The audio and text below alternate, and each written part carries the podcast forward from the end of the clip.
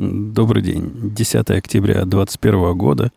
Около 5 часов по среднеамериканскому времени. 470 выпуск подкаста «Атум Путуна».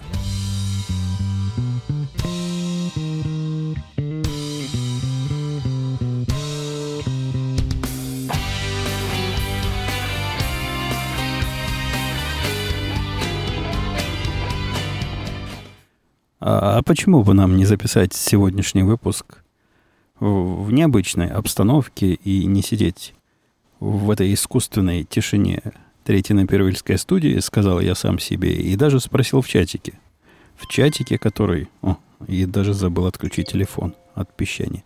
В чатике, который в Телеграме там найти можно, как-то он называется, умп, подчеркивание подкаст, подчеркивание чат, и не вызвало особых нареканий у народонаселения эта идея, ну, собственно, и у меня не вызвала.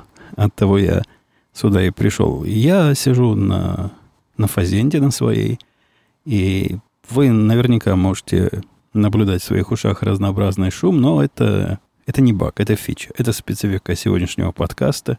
Так и задумано. И не пинайте особо. И даже спасибо скажите за, за то, что я дождался, пока сосед довольно далеко от нас, через пару домов а, завершил свое газонокошение, потому что вот это, с этим звуком было бы подкаст совместить трудно. Но на сегодня у меня разных событий и новостей много. Я постараюсь кратенько уложиться в свои запланированные 49.59 секунд, 49 минут 59 секунд. Такие мы сами себе ставим ограничения до 50 минут подкаста. Так вот, продолжая про, прошла подкастную тему, где я рассказывал о своих делах мотоциклетных, надо, конечно, закрыть этот гештальт и пару еще вещей в эту сторону сказать. Но самое первое и самое главное, конечно, то, что процесс завершен. Завершился процесс формально только позавчера, когда я каким-то поразительным чудом смог получить э, время, ну, appointment, то, что здесь называется, заказать себе время посещения вот этой конторы, которая выдает права автомобилистам, мотоциклистам и всем прочим э, участникам дорожного движения. Вспомнил, как это называется. Они в последнее время так себе жизнь упростили, так себе все сделали проще, что народному населению от этого, конечно, слезы. Я, помните, рассказывал, как стоял в очереди там полтора часа, и длилась она с километр. И, соответственно, они были все время заняты, пока эта очередь была. Теперь, приехав туда, я увидел, что и очереди нет. Первый раз, когда я туда приехал. Сразу после сдачи прав я туда подъехал, хотел поменять свою бумажку о том, что я тесты все прошел. Я забегаю вперед, скажу, что, конечно, я тест на вождение прошел как молодец. Хотя про молодца тут вопрос спорный, будем об этом ниже в подробностях. И меня отвернули от порога, возле которого не стояло ни одного живого человека. Внутри было там три с половиной посетителя. Говорят, не-не, мы только по записи теперь. Никак. И никак пытался я, ну, может, женщина, пустите меня, я завтра в отпуск уезжаю. Мне как раз надо было в среду ехать в отпуск. Хотя странная причина, согласитесь. Приходит человек, которому срочно права нужны, потому что он едет в отпуск. Ну, возможно, он в отпуске будет на мотоцикле ездить, кто его знает. Я не уверен в Мексике, куда ехал в отпуск наши права принимают или нет. Вот это то, что пищит, это не, не вам кажется. Это, видимо, где-то у нас в, в округе грузовик задним ходом сдает и от того пищит.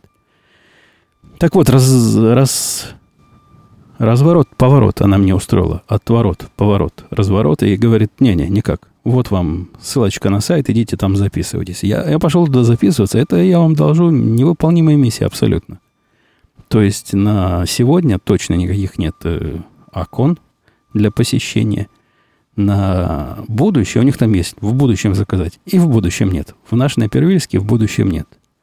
Есть на будущее в разных других местах, но тут я уже решил не буду заранее так заказывать. Вернусь из отпуска, проверю. Может, ситуация станет лучше. Повернулся, хуже стало. Если раньше можно было найти вот эту контору. Она тут в каждом городке есть эта контора. Вокруг нас, вот в Напервилле у нас есть такая, недалеко, где-то миль, наверное, 5 от меня подъехать.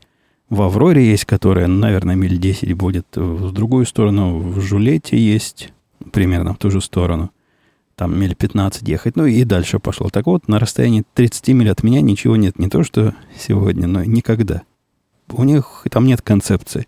На неделю вперед, на две вперед, просто на будущее. Вот на будущее все занято.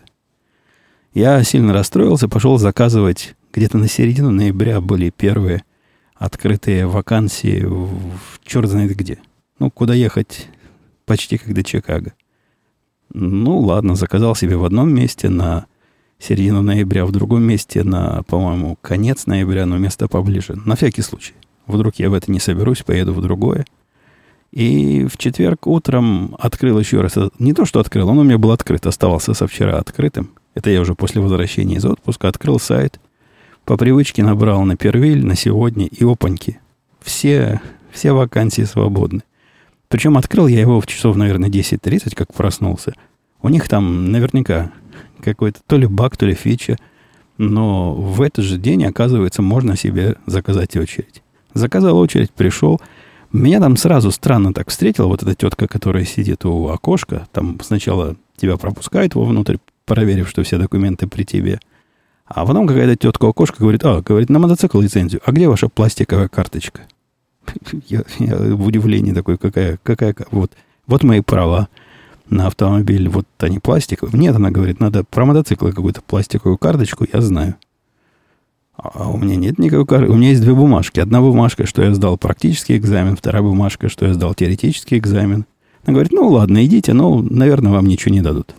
Ну, как и ожидалось, тетка на приемной этой кассе, на контроле входном мало чего соображала, никаких проблем не было. Минут за 15 я с меня сделали тут же фотографию, послали сказать под клятвой, что я не, не нарушал, ни под следствием, ни от кого не скрываюсь, нет против меня открытых уголовных дел, нет против меня никаких э, постановлений суда, запрещающих мне водить. Вот это я все подтвердил, потому что ну все правда. И мне выдали тут же бесплатно, повторюсь, минут через, наверное, 15 все с момента захода туда – бумажную версию этих прав, потому что пластиковая почему-то придет позже. Это непонятно, почему она придет позже. У них там стоит аппарат, который эти пластиковые штуки печатает. Может, чувак, который его должен обслуживать в честь ковида, на работу не выходит. Я, я не знаю. Раньше они на месте выдавали. Теперь говорят, подождите, дни 10, две недели придут. Но это настоящие права, что мы вам выдали. И забегая вперед, я их уже проверил. Они реально настоящие. Я тут, когда алкоголь заказывал, а когда заказываешь алкоголь, надо при, предъявить права, ну то, что ты взрослый, тебе пить можно. И они там считывают сзади баркод, и баркод сказал, что все в порядке. Я это я, достаточно взрослый, и можно мне наливать. Так что есть у меня права. Сдал я их после двух дней тренировок дополнительных. И доложу вам, это была очень хорошая идея пойти на эти опциональные тренировки, о которых я вам прошлом подкасте рассказывал – Потому что в сумме, э, в сумме я потратил на эти тренировки, не потратил, а насладился этим временем больше, наверное, чем за всю свою, все свои курсы. То есть курсы, они ведь выглядели как там целая группа, один за одним все делают, тренер чего-то рассказывает, и переходим к следующему упражнению и так далее по кругу. Казалось бы, я каждый день с мотоциклом был часов по 6, по 7, но на практике, наверное, если час его водил за это время, то это будет близко к реальности. Здесь все проще. Здесь никаких тебя никто не оценивает. Просто желающие потренироваться выстраиваются друг за другом в очередь. Там стоит э, мужик, э, тоже тренер, типа, который смотрит, чтобы не позадавливали друг друга и пытаются их в очередь выставить. Но ездил я часа, наверное, три из трех часов, что я там был физически на мотоцикле, ну, наверное, два часа 30 минут я действительно занимался ездой. Это было день до экзамена, а в день экзамена, который необходимо было быть там на месте в 7 утра, а для того, чтобы там быть в 7 утра, мне пришлось в 6 подняться, в 6.20 выехать. Но я приехал как раз к 7. Там с утра устроили нам еще одну такую же тренировку, но под более внимательным присмотром того же самого тренера. То есть нельзя было делать все, что хотим, а он давал нам делать два первых упражнения, которые, видимо, считаются сложными, и их рекомендуется повторить и закрепить перед экзаменом. Первое упражнение это было э, такая змейка, то есть вокруг конусов, помните, я вам рассказывал, объезжаешь, потом делаешь разворот и останавливаешься в, в квадратике, нарисованном на земле. Вот это упражнение, оно, по-моему, для большинства населения оказалось сдававшего самое сложное, а пришлось сдавать человек 30. То есть разделили нас на, по-моему, 5 групп, 6 групп, в каждой группе по 5 человек. И вот так группу из пяти брали сначала на тренировку, а потом они прямо с тренировки ехали на экзамен.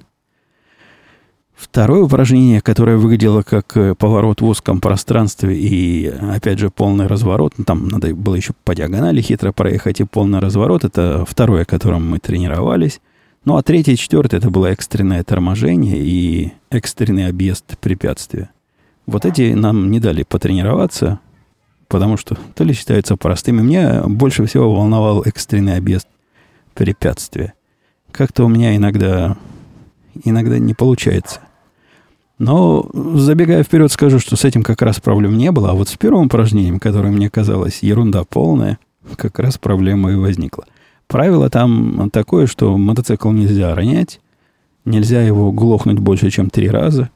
И по поводу глохания у меня были определенные сомнения, потому что на том мотоцикле, который я тренировался в предыдущий день, он у меня заглох в процессе вот этих моих трех-четырех часов тренировки раза 3-4, наверное. При этом я не делал с ним ничего такого. Такое впечатление, что он сам по себе глох. То ли ему надо было больше газа дать. Ну, как-то он не так себя вел, как я ожидал. Ни одного меня, но, к счастью, тот мотоцикл, который мне выдали на экзамен, не то, что выдали, там сам выбираешь, как, как тебе понравится. Вот, вот это мне по росту. Решил я подходит, взял и поехал на нем. У него не было такой проблемы, что наводит меня на мысль, что все-таки Какая-то специфика мотоцикла была, а не специфика меня. Экзамен принимает не, не очередной учитель вождения, а совершенно официальный такой чувак, который вообще ни с кем не разговаривал, был очень серьезный, нахмуренный, такой всем своим видом давал, всем своим видом, простите, показывал, что он с нами тут не в бирюльке пришел играть и будет нас проверять по-серьезному, по-большому. Так вот, э, во время моего экзамена, я во время первого же упражнения, вот тот самый узкий разворот, там, наверное, метр шириной, такая тропиночка, в которую надо было вписаться, я таки наехал колесом на белую линию. И это удивительно странно, потому что никогда у меня с этим упражнением не было проблем. Мне оно всегда казалось каким-то зряшным, и я не понимал, как его можно сделать не так. Бог его знает, то ли э, от волнения, хотя и волнения особого не было, то ли я быстро с места взял, но чуть-чуть заехал на линию. И это была, по-моему, моя единственная ошибка, поскольку за собой больше других грехов я не ощущал. И торможение я правильно сделал, и колеса мои становились в нужных беленьких квадратиках, и все остальное.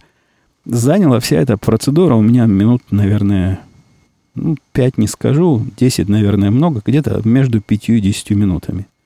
Сдают экзамены не, не все группы, а индивидуально. То есть один человек делает все четыре упражнения, ему говорят, либо вали отсюда, либо, либо сдал. И вот то мое предположение, что надо все провалить тесты для того, чтобы набрать максимальное большое количество штрафных очков, чтобы тебя не пропустили, оно, по-моему, не, не совпало с реальностью. Чувак, который был до меня, такой крупный чувак, ну такой совсем, совсем крупный чувак. Он, по-моему, выбрал неправильно для себя мотоцикл, он сидел в нем, я имею в виду крупным ростом, там под мет, метр девяносто. Он сидел с коленками прижатыми к груди, и видно было, что неудобно. Вот ему дали, по-моему, второе задание два раза пере, пересдать. Что-то он там совсем не туда уехал. Ему говорят, ну ладно, волнуешься, повтори еще раз. И после второй попытки отправили, говорят, не, ну, все, чувак, ты не прошел.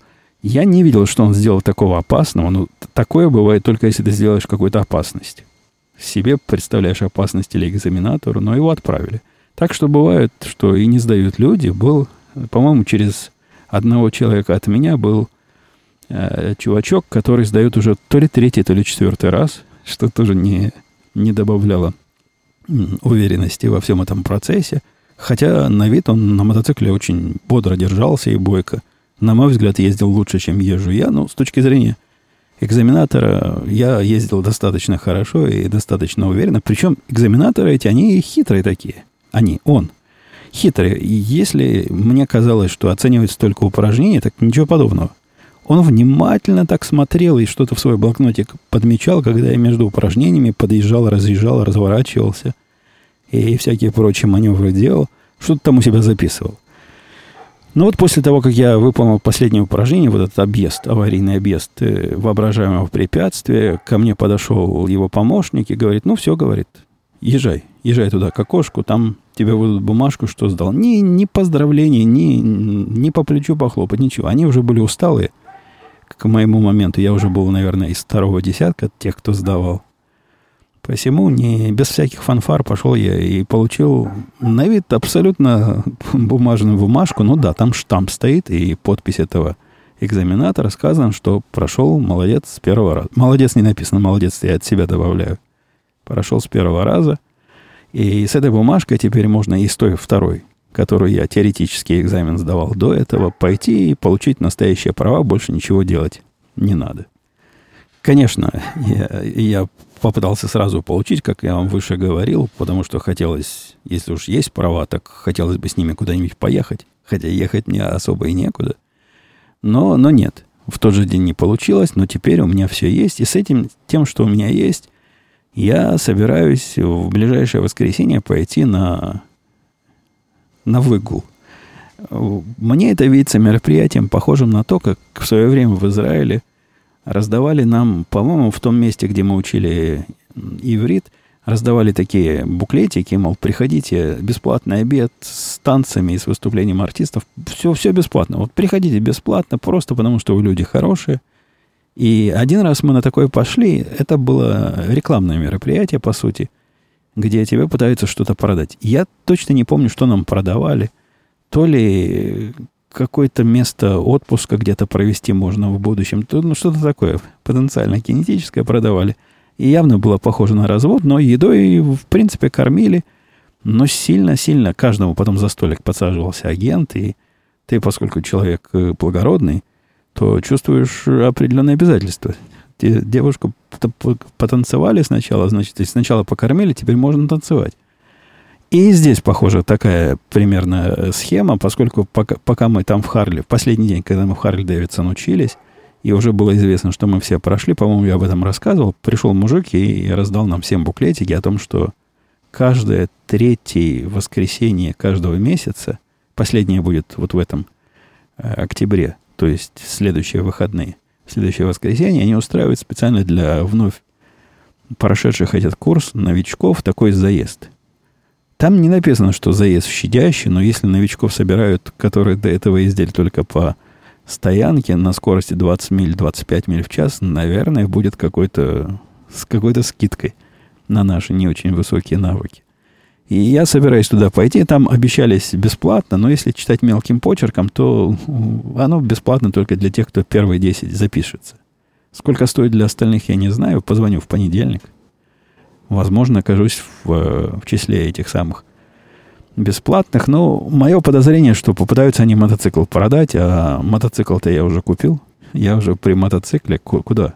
То есть я не при мотоцикле, но я за него уже заплатил. Поэтому буду поступать нечестно. То есть поеду покатаюсь на их бесплатных мотоциклах, а сам у них ничего не куплю. Придется мне посетить еще раз э, мотомагазин, поскольку для настоящей уличной езды у меня не хватает – защитного оборудования. А конкретно не хватает куртки.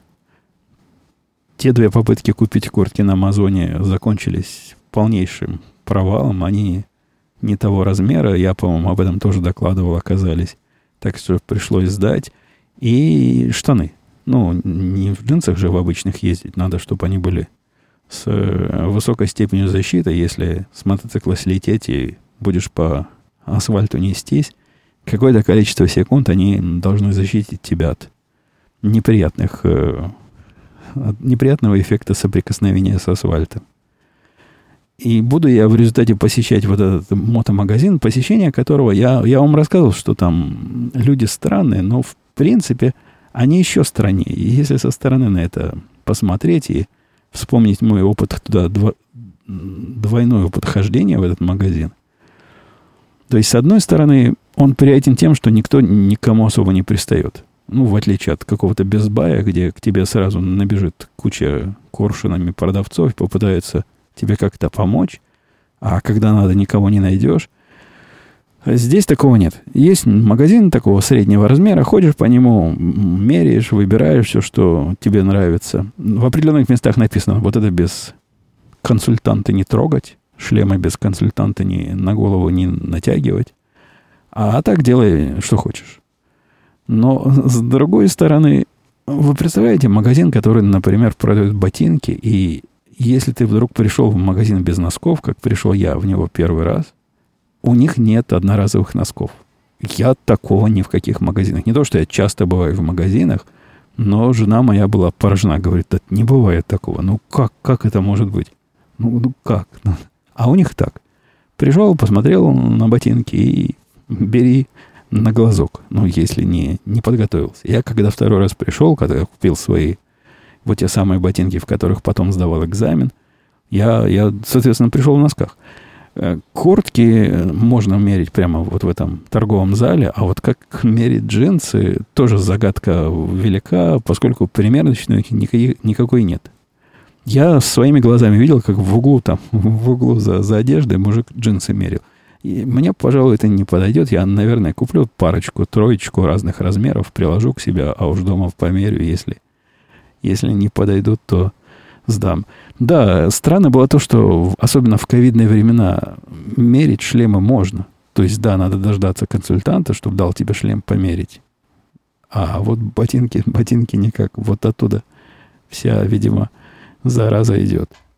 И из того, что я в прошлый раз про курсы не, с вами не поделился, это была весьма такая странная компания моих э, соучеников – которую вряд ли я мог бы еще по жизни где-то встретить. Вот такую, ну, скажем, специфическую компанию. Компания... Было у нас там, значит, две девочки, все остальные мальчики. Обе девочки были черные, ну, то есть такие типично черные. Судя по стилю разговора, чуть ли не из гетто, хотя, может, и не из гетто, может, они так везде разговаривают в этом районе.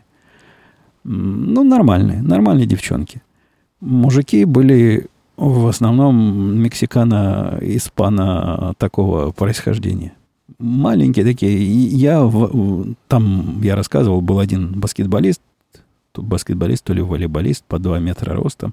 На фоне его я чувствовал себя, конечно, карликом, но вот на фоне всех остальных я себя чувствовал вполне даже более чем среднего роста. Они, многие из этих мексиканцев были меньше меня. Они народ не крупный, прямо скажем – и да, где бы я еще встретил, например, мужика, который служил в, как вот эти называются, десантники, наверное. По-русски это называются. И он везде свои уа-уа кричал. Свои боевые крики, когда на мотоцикл забирался. И когда команду тренер давал, он молодцевато отвечал, есть, слушаюсь. Ну, видимо, он уже давно там служил, но в кровь въелась, отвечает по уставу. Другой мужик был, вот этот самый, который по 2 метра ростом, он был коллега моего мальчика, тоже из компании. Не знаю, насколько конкурент компании моего мальчика, но тоже там какой-то начальник. Мы с ним были как бы люди среднего высокого класса, судя по всему, а остальные были из, э, из попроще. Ну, реально, реально из попроще, судя и по обмундированию, и по, и по всему. Но, тем не менее, веселая такая компания была, ну, за исключением, конечно, одного момента, когда мы там сидели на улице, пили воду, нам каждый час заставляли пить воду, и проехал чувак на велосипеде, на котором флаги были, я в радио тебе об этом рассказывал, э, за Трампа.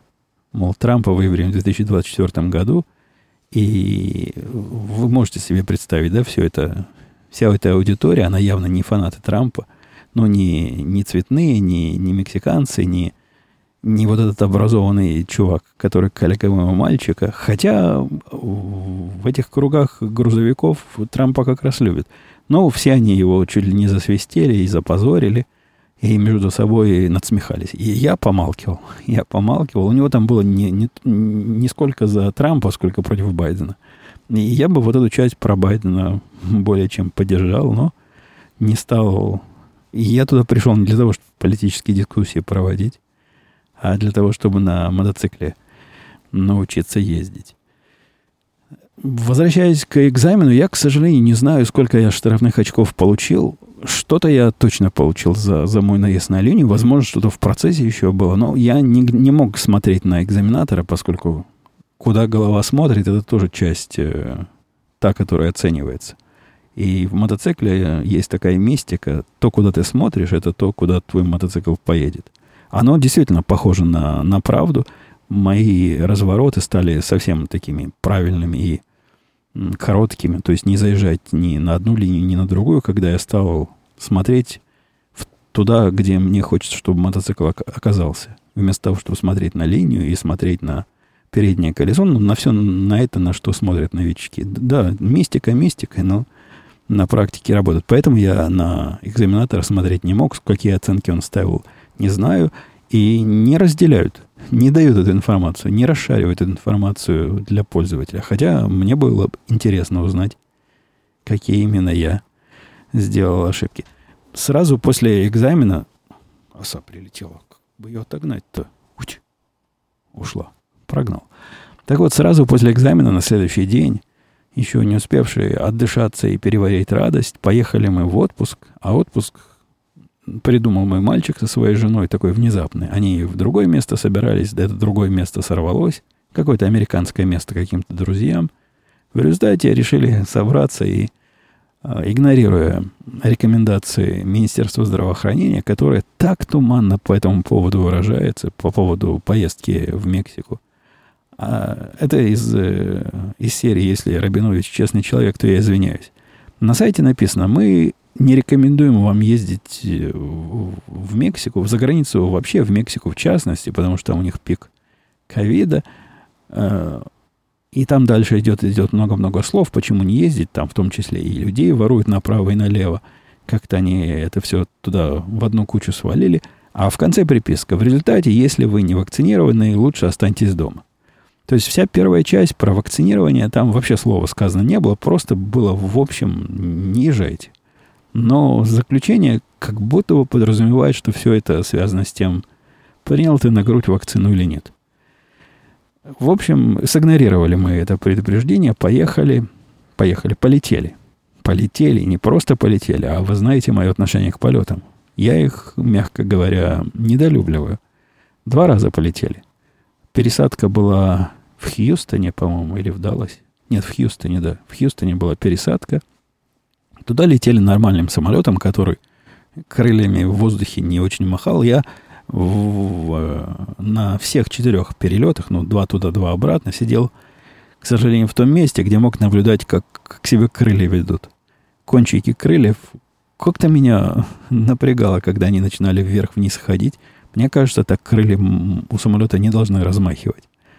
Так вот, первый самолет был поновее, по, по-моему, покрупнее и летел стабильно. Никаких к нему не было нареканий, а вот второй, ну, действительно, как, как истребитель. Он и вправо-влево, и вниз, и вверх, как будто бы от э, зенитной обороны противника пытался уйти. Но ничего, два раза взлетели, четыре раза влетели и, соответственно, четыре раза сели – оказались э, сначала на месте, а потом долетели обратно. Вышло, что я не так уж сильно не люблю эти полеты, то есть не, не до такой степени, как, возможно, вы это себе понимаете. Если вам кажется, что я сижу там, вцепившись в ручки и вспоминаю последние минуты, не последние минуты, когда перед смертью вся жизнь перед глазами его проходит, не, не, не настолько. Ну, действительно, мне за что-то хочется уцепиться, но, во-первых, это желание я могу подавить и ни за что не хвататься. Во-вторых, это такой, ну, минорный, минорный страх, который даже особо бороть не надо.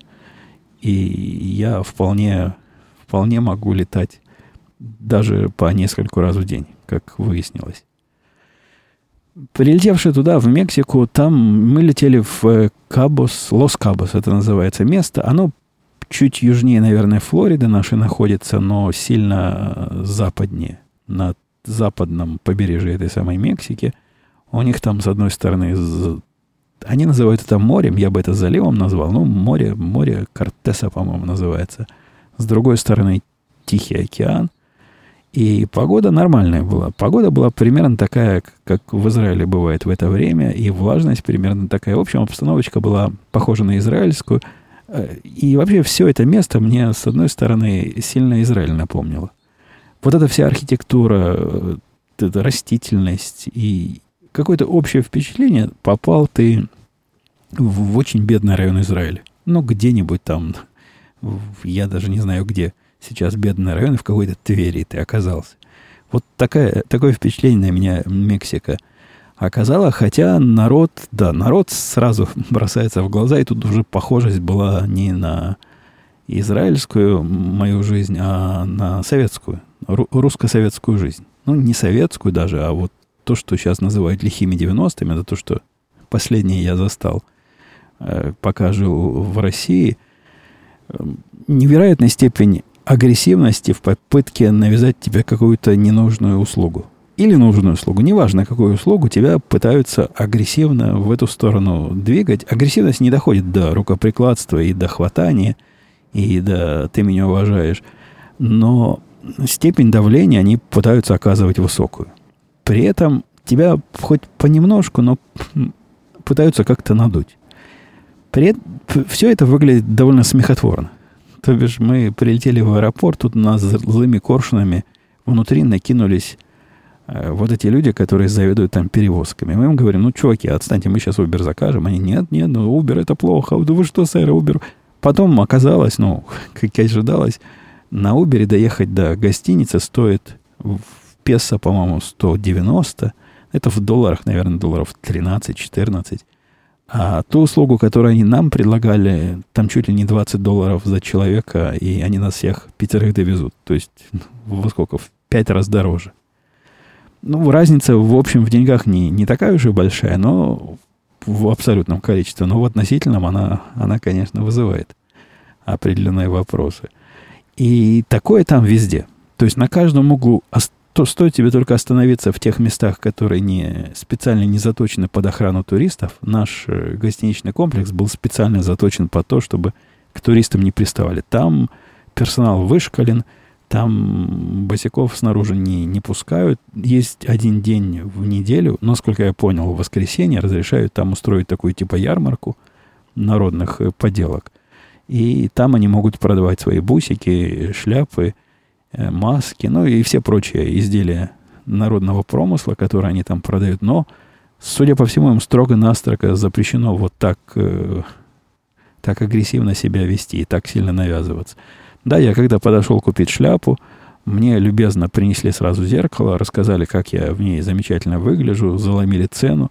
Э, торговаться легко. Вы знаете, торговаться легко. Надо только сделать эм, хмурое лицо, сразу цена падает в половину. После этого надо с тем же хмурым лицом сделать шаг в сторону, и цена падает еще в половину. И я дальше не доходил, потому что мне уже было не, неудобно платить, ну, за шляпу, которую просили. Они с самого начала, по-моему, 45 долларов. А в результате мы две шляпы купили за 30 долларов, по-моему. Мне как-то дальше неудобно было, бедное население Мексики, с ним дальше торговаться. Но, судя по всему, можно было еще пару шагов в сторону сделать, и цена упала. Еще, наверное, процентов на 50. В тех местах, когда приезжаешь, ну, например, на какую-то экскурсию, и тебя таким же образом окучивают, они ну, какие-то абсолютно безумные тебе сделки предлагают. Говорят, о, чувак, ты сейчас поедешь с нами вот на лодке, но лодка, которая у нас есть, это не та, которую ты хотел. Мы хотели поехать на лодке, которая прозрачная, и чтобы на рыбок смотреть. Говорит, у нас лодка, ну, почти такая же, только вместо того, что она вся прозрачная, у нее дно прозрачное. Подходит? Ну, типа, ну, наверное. А почему? А говорят, о прозрачной лодке, вот в тот порт, куда вы хотите пойти, потом на пляж высадиться, входа, входа нет. Ну, фигня все это оказалось. Вход был, но проверить-то нам никак это нельзя, пока мы там не оказались. И прозрачное дно оказалось даже не дыркой, а таким кусочком окна, действительно, в полу, но оно было размером сантиметров 20 на сантиметров 40. Вот такое маленькое окошко было. Называть его прозрачным дном, ну да, оно дно, но оно действительно прозрачное, но точнее было бы называть прозрачное одна двадцатая дна. Но так нам, так нам это и не продавали. И, и сразу он попытался нам какой-то абонемент свой собственный. Говорит, давайте, я сейчас вам за, за треть цены продам то ли 10 поездок на следующие 10 лет. Вы сейчас мне заплатите, а потом я вас буду 10 лет бесплатно возить. Каждый год будете приезжать, я вас буду бесплатно возить. Ну, любопытный ход, конечно, мысли. Э, у него мало что с этим получилось. В чем нас удалось скинуть это э, в пиве. Когда мы себе на лодку пива заказывали, надо было самим, самим пойти в ближайшую аптеку. Там этих аптек на каждом углу, и в аптеках у них тут все продается. Начиная от Виагры и кончая пивом. И надо было самим там пиво купить, потому что, судя по всему, нас на, на пиве сильно обманули. Ну, не может упаковка из шести банок стоить, по-моему, 10 долларов они с нас взяли. Ну, мы уже забили. Мы уже были к тому моменту расслаблены, и ладно. Ладно. Пользуйтесь нашими американскими деньгами. Поездка это, несмотря на то, что дно было маленькое, но там действительно дно не решало. Это скорее замануха. Прозрачные лодки это такая замануха для туристов. Прошло все хорошо. Да и, в принципе, все мероприятия, которые у нас были, прошли замечательно. На каждом из них пытались нас на что-то обмануть. То есть, если в мероприятии, которое было езда на внедорожниках, должны были нам выдать одноразовые банданы, и ну, там едешь по пыли и по песку, и без банданы на лице никак. Сказали, нет, вот сейчас же ковид, мы банданы не даем, просто маску свою наденьте, хотя в маске, конечно, вам будет неудобно, лучше бандан, но вот она в соседнем магазине продается. Так что пришлось нам по бандане на морду населения купить, несмотря на то, что они вроде бы обещаны.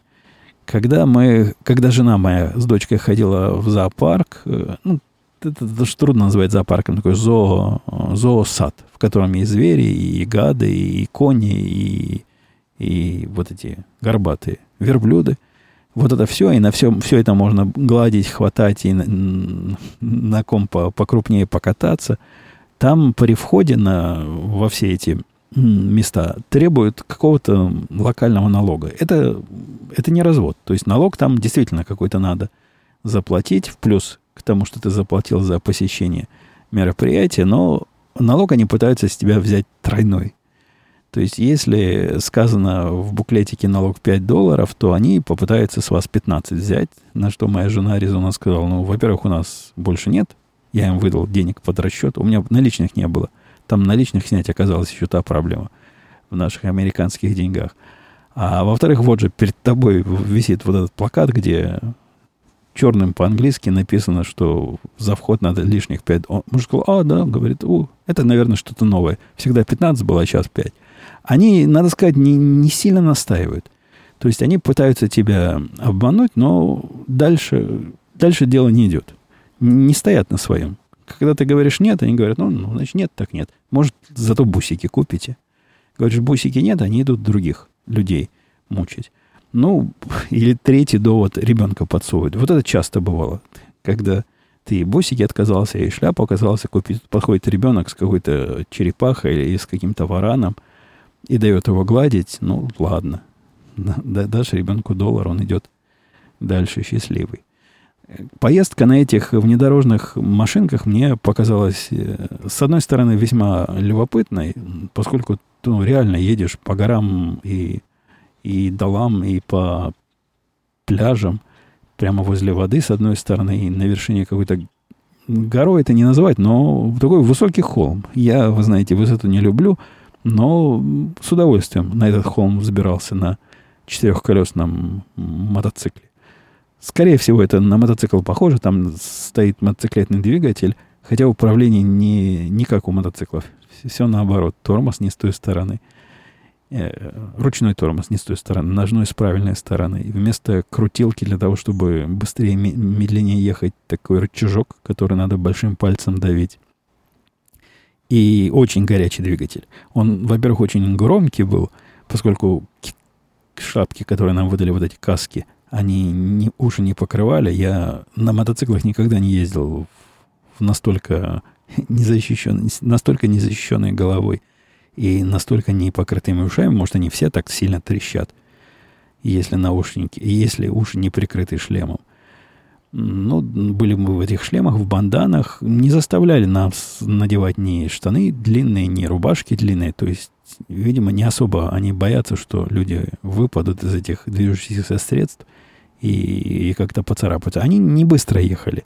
Вся эта, весь этот караван двигался, ну, по-моему, самая большая скорость, которую я на спидометре заметил, была 35 э, километров, у них там километров в час. И в основном ехали медленнее, в основном в районе 20-25 вот так плелись. Местность там действительно такая сильно пресеченная, это реальное бездорожье. И, насколько мне кажется, часть вот этого всего фана была в том, что ты ездишь по таким уж совсем жутким буеракам и при этом не падаешь.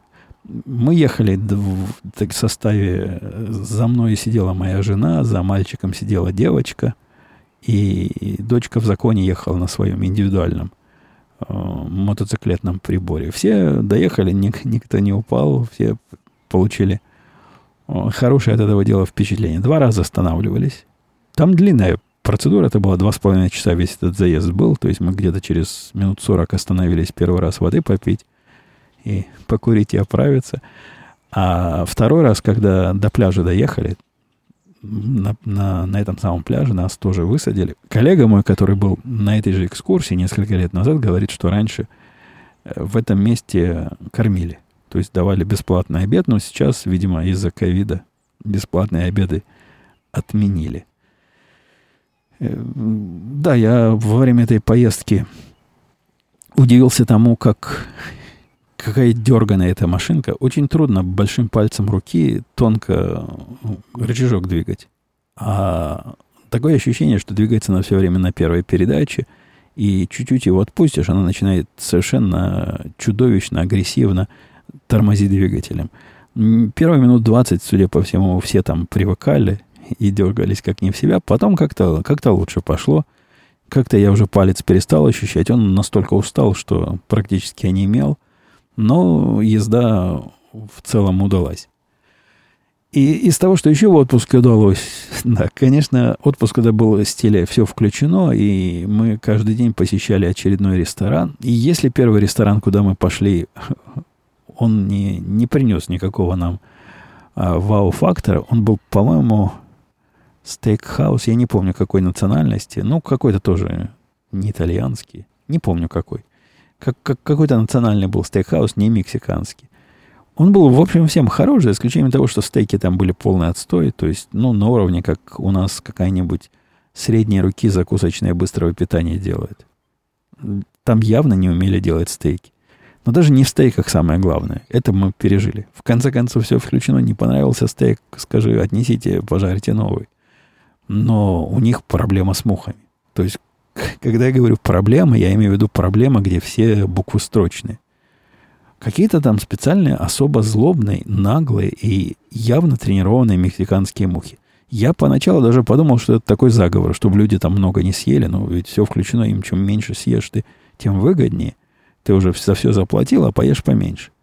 Пока ты сидишь, ожидаешь официанта и попиваешь э, коктейли, ни одна муха на тебе... Там вообще мух не существует в этот момент. Это э, снаружи все происходит, такая внешняя, внешний ресторан. Но как только тебе принесли хоть какую-то еду, концентрация мух настолько удивительна, я такого никогда в жизни не видел. Это стаи. Не знаю, летают ли мухи стаями или, или как называется, большая группа этих э, насекомых.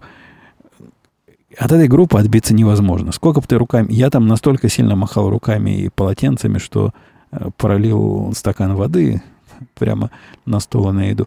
Э, э, это, это было что-то особенного. То есть наше желание было как можно быстрее туда вырваться и больше в это место не приходить. Это был, да, единственный неприятный опыт. Все остальные были реально на уровне. И французские рестораны, и испанские, и, по-моему, даже какой-то еще итальянский. Все они оказались ну, прямо настоящими ресторанами. Вот такими, как можно у нас в даунтауне – на Первиле встретить, где все по-настоящему. Ну, действительно все по-настоящему. Порции маленькие, действительно, порции маленькие, и не американского вида. Возможно, в Мексике все такие порции, но нас э, ничто не останавливало заказать то, что нам понравится по второму а девчонки иногда сладости по третьему разу заказывали.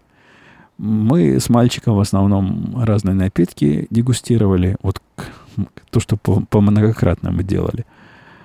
И, да, с едой, и с питьем, и с этим совсем все включено оказалось действительно. Это мой был первый опыт, когда вот настолько все включено, то есть и, и в бассейне лежишь, к тебе приносят все, что ты захочешь по мановению руки, и все это бесплатно. И в конце с нас ни копейки лишние не взяли. Несмотря на то, что мы постоянно в баре еще по вечерам, вот в этом мини-баре, который известен тем, что в гостиницах он стоит денег конских и абсолютно неприличных, там он тоже был во всем этом самом включенном. И я, когда начальника своему рассказывал, я ему сказал, чувак, если ты едешь туда и не собираешься пить как не в себя, то это не для тебя. Это явно мероприятие для тех, кто любит выпить. Количество баров вот в этом нашем комплексе было 7 ресторанов разнообразных. И, наверное, с десяток, может, даже больше баров. Бары были на каждом углу. Мы в бары тоже ходили. В одном нашли бильярдный стол, играли с мальчиком на бильярде. В другом нашли фортепиано, на котором он там публику развлекал. Не танцами, игрой на фортепиано. И бары там везде. И явно вот этот алкогольный туризм это ну, одно из э, преобладающих направлений. Из народного населения там в основном были наши, американские люди. Я не видел никаких других иностранцев. Были китайцы, но и китайцы тоже были наши. Они по-нашему, по, на нормальном английском языке разговаривали.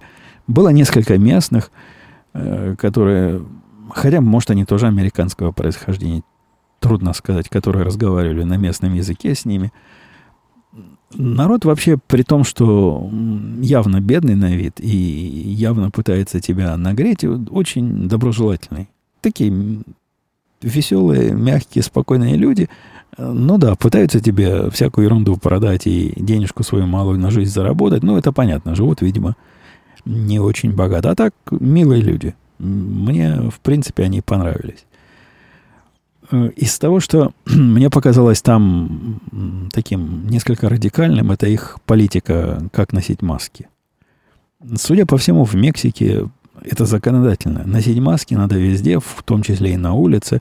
Я не раз видел, проезжая в такси, как мы, конечно, наглые морды и маски нигде не надевали, где они требовали просто категорически. То есть приходим в ресторан, говорит, ну, ну, пожалуйста, наденьте маску, пока к столу не пройдете. Ну, ладно убедили. Половина из нас эти маски надела. Э, дочка в законе категорически отказывалась, но это не мешало туда зайти. Оно, с одной стороны, правило, то есть у этих ресторанов и дресс-код был, и мы поначалу наряжались в них, а потом увидели, что все туда ходят как, как попало в шлепанцах и в шортах, то стали этот дресс-код, как и, впрочем, масковый код, тоже игнорировать. Так вот, я видел, как на остановке э, люди люди, один, один человек, который, один в пустыне, остановка автобуса, и он сидит в маске. На улицах людей там не особо много, но все, кого я видел, были в масках. Это у них поголовно. Э, вот эта масочность и к их э, оправданию они других не особо принуждают. То есть нету вот этой нашей э, либерально социалистической агрессивности, которая требует, чтобы и ты прогнулся под линию партии обязательно, несмотря на все свои... А особенно меня удивило с этими масками, это когда потом обратно летит полный самолет людей, которые прошли там. Там для того, чтобы вылететь в Америку, надо пройти тест. Я прошел первый раз в жизни ковидный тест, мне в нос засунули палочку, там ей пошебуршили, оказалось щекотно. И сказали, что ну нет у тебя, чувак, никакого ковида – и потом вот этот весь самолет летит из Мексики, весь э, со справками на руках, что ковида нет, и все в масках. В самолете вообще полный в этом смысле беспредел. То есть ну, совершенно хамская эта компания United оказалась. Я не знаю, так ли это в других компаниях, но вот такой степени подачи даже требований, я, для меня это в новинку было. Я в Америке такого не встречал, когда тетка в громкоговорителе совершенно хамским таким голосом говорит, что он, если кто маску не будет надевать, мы тут с вами возиться не будем. Мы раз предупредим, а на второй раз погребете. У нас тут, значит, специальные люди есть, которые вас из самолета выведут и высадят как они это сделают в процессе полета, непонятно. Ну, в общем, мне сами пожалеете. При этом она ходила и проверяла. Постоянно не ходит и проверяет, чтобы маска была на лице, натянута на нос. Там даже есть и пить нельзя без масок. Вы представляете? То есть для того, чтобы водичку или какую-нибудь э, соду в себя впустить, можно маску на секундочку опустить вниз, потом сделать быстрый глоток и поставить маску на место. То же самое с жеванием той не, немудреной пищи, которую они раздают. Ну, там не пища, а какие-нибудь орешки, какие-нибудь печенюшки они раздают. Вот, вот тут все, все, все было так. Э, по слухам, это не все компании настолько злобствуют, хотя это федеральное правило, что нужно быть в самолете в масках, но вот так явно и хамски прессовать своих гостей своего самолета мне показалось определенным перебором. Ну, возможно, у них опыт плохой. Возможно, этих стюардесс целый день матерят, те, которые агрессивно отказываются носить маски, и у них уже выработал... Ну, так у вас профессиональная обязанность холоднокровным оставаться на работе. Не надо на, на меня, безвинного, свой гнев потенциальный выливать. Что еще хорошего у нас было? В общем, пожалуй, и, и все. И все, пожалуй. А времени я уже с вами тут... Времени 51 минута. Опять, опять я не влез. Давайте я не буду на вопросы сегодня отвечать, поскольку и так долго с вами разговаривал, а буду на этом моменте свои рассказки завершать. Напомню, что звучание мое было дворовое. То есть я с вами практически как во дворе под гитару спел дворовые песни вам изобразил. Исключительно по причине того, что возникло желание все это сделать на свежем воздухе, пока погода еще позволяет. Следующий выпуск, я надеюсь, нет, следующий выпуск, я надеюсь, будет тоже погода еще хорошая, потому что мне хотелось бы э, в районе записи следующего выпуска на мотоцикле покататься. Но, скорее всего, я второй раз повторять этот опыт дворовой не буду. Но если вам так понравилось, так понравилось, пишите, пишите, мы можем, можем и повторить. Все, пока. До следующей недели услышимся.